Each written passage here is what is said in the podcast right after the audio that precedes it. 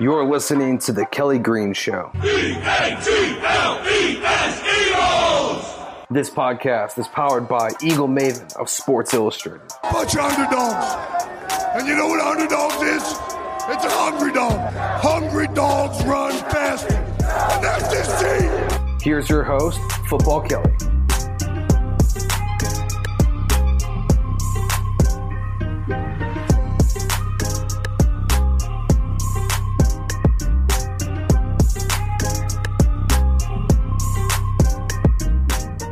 Welcome back to the Kelly Green Show. I am your host, Football Kelly. Eagles starters didn't play in the Patriots game, and we suffered through a 35 0 blowout loss. But let's talk about the productive things. Let's focus on the.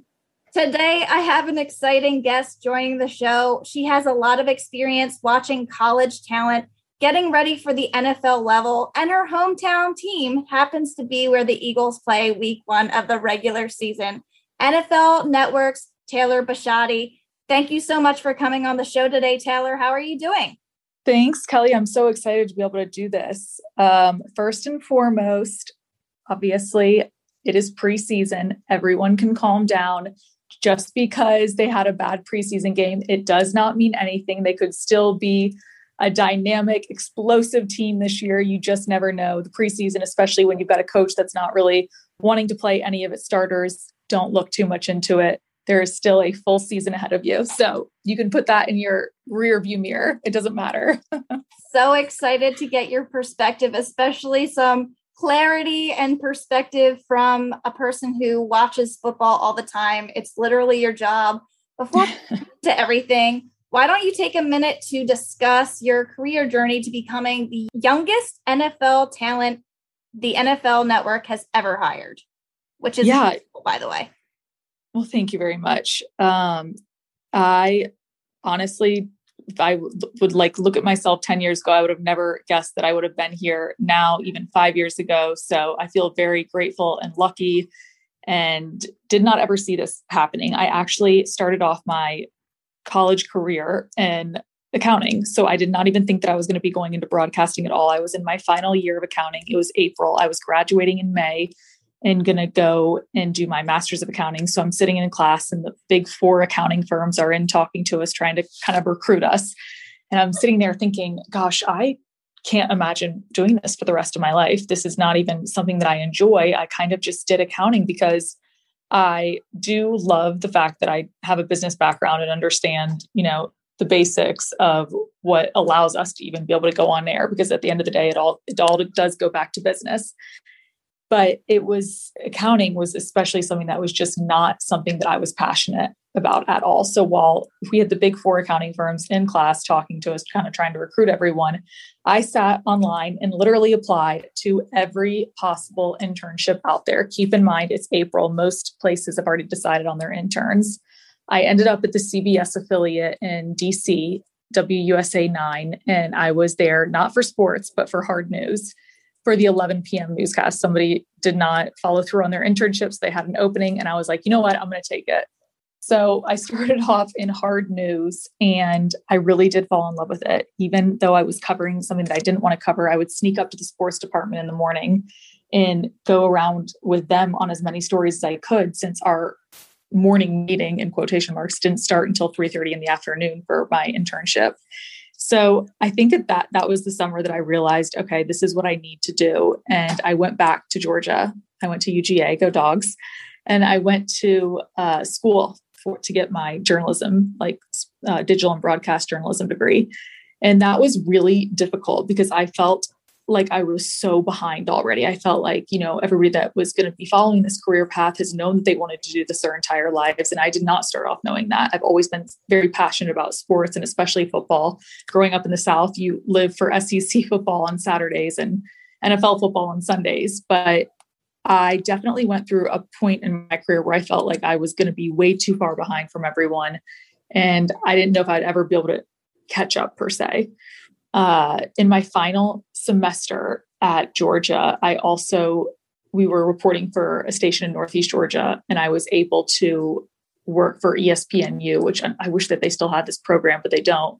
But they would basically send a mic flag out to their correspondents and we would cover stories and just try and submit them. And if they liked them, they would put them on their website. And I was doing that as much as I possibly could. And luckily, I kind of developed a relationship with uh, the ESPNU college campus correspondent. And that's how I really got my first break out of college. Is I went and met with SEC Network and ESPN in uh, Connecticut, and I ended up working for them for a little bit. I was freelancing for Bleacher Report at the same time, Sporting News at the same time. I was literally trying to do absolutely anything and everything just to kind of get my foot in the door anywhere. And I was doing that for a full year before I got a call from NFL Network saying they had an opening on the news update desk if I could move out to LA in like basically three weeks. And I'd already committed to doing some stories for Sporting News at Alabama for their uh, spring game. So I did those stories and I ended up coming out to LA. And honestly, the rest is history. I didn't even think twice about it. Everything happened so quick. But I like don't I couldn't imagine it happening any other way, honestly. I feel like if I would have had time to think about it, maybe I wouldn't have come and it's been the best decision ever. Yeah, that's incredible. I spoke with Colleen Wolf. She's from Philadelphia a few um, episodes ago on the podcast, and it sounds very much uh, like a similar path where you you're just grinding. You're you're so invested in your career. You're really focused on your profession, and even though it wasn't necessarily what you went into initially out of college, you put your whole mindset into you know being the best you could at your craft and uh, it definitely paid off for you because here you are. I know well you- it's still it's still a battle every day. You never really feel like you're as far as you want to be. So oh, it's sure. always easy to think you know like oh well you know now now you feel like you're accomplished. I feel like you're always constantly wanting something more wanting to get better you know waiting for that next challenge. So it's an interesting career in that you just kind of have to learn to take a step back and like appreciate where you are and appreciate how far you've come and not always you know be looking around at like what what else can i do next or what is this person doing that i'm not because it is sure. it's kind of like a it can be a toxic world if you allow it to be absolutely now i know that you're traditionally doing west coast games taylor the Eagles do play the AFC West division this season. So I'm just curious if you're playing or you're covering any of the Eagles games this season. Yeah, I think if they if they when they play the Chargers, I'll definitely cover that game. I'm primarily covering the Chargers and Rams right now. So it looks like if I'll, I will be at that Chargers game. Okay, so they play the Chargers in Philly though. That- I, I, think there's uh, there's a good chance I'll still come out for that one. Okay, cool. Well, like, yeah, excited for you to be in Philly. You just let us know when you're in town, and everybody. I definitely will. I'm excited to. I've never actually been to uh, an Eagles game, so or oh, at, at the stadium. I know. I'm excited. So you were the SEC reporter, as you had mentioned during your career, and you are a Georgia alum. So you have plenty of experience watching the Bama uh, college mm-hmm. experience. We have several players on our team now Landon Dickerson, DeVonta Smith, Jalen Hurts, who probably ring a bell for you. Any insights into these players and what Eagles fans should be in, in, ready for? Yeah, I think that, you know, it's tough when you have a fan base like the Eagles where you're always expected to deliver every single season. And mm-hmm. you guys had a tough go with Carson Wentz. And while that chapter has closed, I do think that it's allowed this new chapter to start, and that's going to be this Jalen Hurts era. And there isn't as much excitement around him in the media world, like you said, that I thought there should be. And I think it's actually going to eventually get there because this is a talented young quarterback. And you look at what he was able to do last year while he was literally running for his life. That right. offensive line was constantly collapsing around him, and yet he was still able to make some fantastic plays. And it's hard to succeed in an environment where you're only put out there a few times and then you're taken back and then Carson's put back in. That's not going to be a conducive like environment for anyone to be successful and for anyone to be able to grow and for anyone to be able to perform. And the fact that he was able to perform as well as he did last season, I think is very, very promising for what's ahead and what he's going to be able to do this year. I think if people just sat back, gave him a chance to function and prosper in this offense. You guys bolstered your offensive line a little bit this year. which will help him immensely. And he's also a quarterback that's able to scramble. He's able to run. He's able to kind of get out and be a Russell Wilson in those elusive situations and take the ball and run it himself. So I think that there's a lot of promise that he is going to be one of the most successful quarterbacks, at least in this division.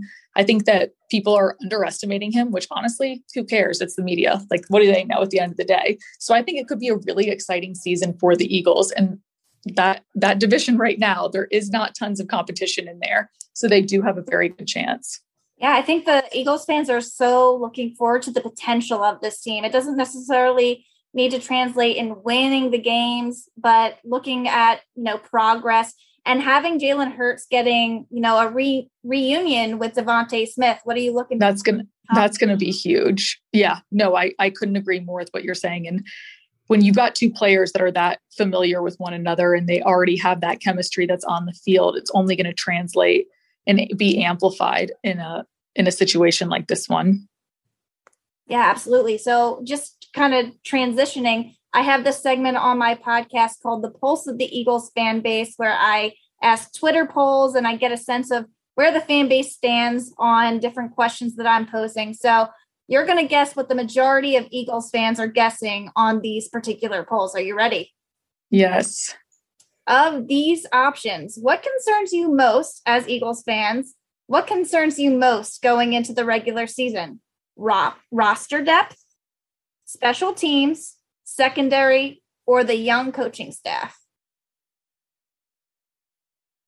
Hmm. I'm gonna have to say roster death just because of how scarred you guys have been the last couple of years because of all the injuries that you've had. Yeah, it's 65%. It was a resounding result on that one. 20 uh, percent for the young coaching staff, but everything else was pretty minor. Roster. Yeah, I think that I'm not concerned with the young coaching staff just because we've seen so many coaches that have been younger that have been getting hired recently. Look at Rams coach Sean McVay, still the youngest quarterback or still the youngest coach in the league, and look at what he's been able to do with the Rams. Absolutely. How much do you want to see Jalen Hurts run the ball this season? A, zero to three plays per game. B, four to eight plays per game. Or C, as much as he wants. if it was an Eagles fan, I'm going to guess that they said as much as you, as much as he wants, but I'm going to go with the right answer. Should be B. Okay, so uh, B was 44%. C is actually the majority, the most answered. It's 49%. So it was a very close. Very close. Okay. We want him to just stand in the pocket. We want to see him run, but yeah, already it was as much as as he wants. So we'll see how much they implement him as a running quarterback this season. But I do understand where you're coming from. You want to limit the amount of times that he's running the ball this year. What matters most to you for the Eagles 2021 season? Uh, so, what matters most to Eagles fans for the 2021 season? Determining if Hurts is QB1, winning games, roster development, or smart play calling? Winning games. You'd think that, but A is actually the majority. Winning games is 20%. Determining if Hurts is QB1 was 51% on that. Okay. Hurts is absolutely QB1. The fact that there was even a little like chatter and talk on Twitter and after that first preseason game of Joe Flacco, no, Joe Flacco is not the quarterback of the Eagles' future. They are investing in Jalen Hurts. Give this kid a chance to succeed and shine, and I promise you he will. Amen from your lips to God's ears. both the Falcons, as we turn now to a different segment, both the Falcons and Eagles are on, are only a few years removed from being in the Super Bowl, and both organizations now have new head coaches. What are you expecting from this matchup on Week One in Atlanta? Mm, this is an interesting matchup just because of where the Falcons are right now. I do feel like they're look, I feel like both the Eagles and the Falcons obviously have made some drastic changes in the offseason. And I I think I don't think anybody really knows exactly where either one of these teams are or when they where they stand. I think that there is a little bit of an advantage with the Falcons because they have Matt Ryan at at quarterback. He is, you know, the basically the coach of this offense because he has been there for a certain, you know, period of time and he's got this chemistry already with his receivers. But I think that people are underestimating how much of a loss Julio Jones is for the Falcons. Yes, they got Kyle Pitts. Yes, I think he's going to be incredible and he's going to be a beast for sure. But the chemistry that was already there between Julio Jones and Matt Ryan, you can't take away how much of an impact that's going to make on that offense. So I do think that they're the the Falcons are not smooth sailing right now. I think that they're going to go through a few speed bumps before they get to really where they want to be. Yeah, and I just wanted to kind of add to that because I am selfishly hoping that week 1 they're a little slow on that like development of Pitts and the Ryan connection maybe we'll have at least a little bit of a pass on that. Um, I do love what you're doing at the NFL Network. You mentioned um, you know, all of the different things that you did to get to the NFL. You've been doing a segment where you highlight the different NFL teams called the All 32. Uh, any other segments that you're working on for the upcoming season? Yeah, well, so I will be doing I will probably be still be doing in case you missed it all 32, which is a show that really highlights the players' personalities and when you take the helmet off and just their most raw interactions that they have with their teammates and in their locker rooms and basically who they are as people, which is always really important to see. It gives you a different perspective that these guys aren't just players, that they're they're normal they're normal people and they've got hobbies outside of football and they give back to the community and that's always important to show and to shed a light on uh, I will also be doing, like I said, a lot of reporting for the Chargers and Rams. So I'll be doing games most weeks. And uh, I will be in studio, of course, doing news throughout the week as well. I'm really looking forward to that. I know a lot of Eagles fans will be keeping an eye out for what's going on with you this season. Really appreciate you taking time to talk with me today, Taylor. Uh, where should Eagles fans go to follow you as you get set for your first Philly Eagles game? Make sure to follow me on Instagram and Twitter at Taylor Bisciotti. So it's just my name. And I also do weekly matchups. So I do weekly polls where you can vote on my Instagram stories. I upload them around uh, Saturday around 1 p.m. Eastern time. So 10 a.m. our time, which is right around kickoff, and they'll last for 24 hours. And they basically give you everything you need to know leading into the matchup. So make sure to vote and follow along on those every week too. I love getting sounds, feedback. So sounds great. Yeah, definitely. And go Eagles. I hope you guys have a great season. I really appreciate your time, Taylor. Eagles fans, please go and uh, follow Taylor and interact with her on social media. And don't forget to subscribe to the Eagles Unfiltered podcast for future episodes of The Kelly Green Show. Fly, Eagles, fly. Thank you for listening to Bleav. You can show support to your host by subscribing to the show and giving us a five star rating on your preferred platform. Check us out at Bleav.com and search for B L E A V on YouTube.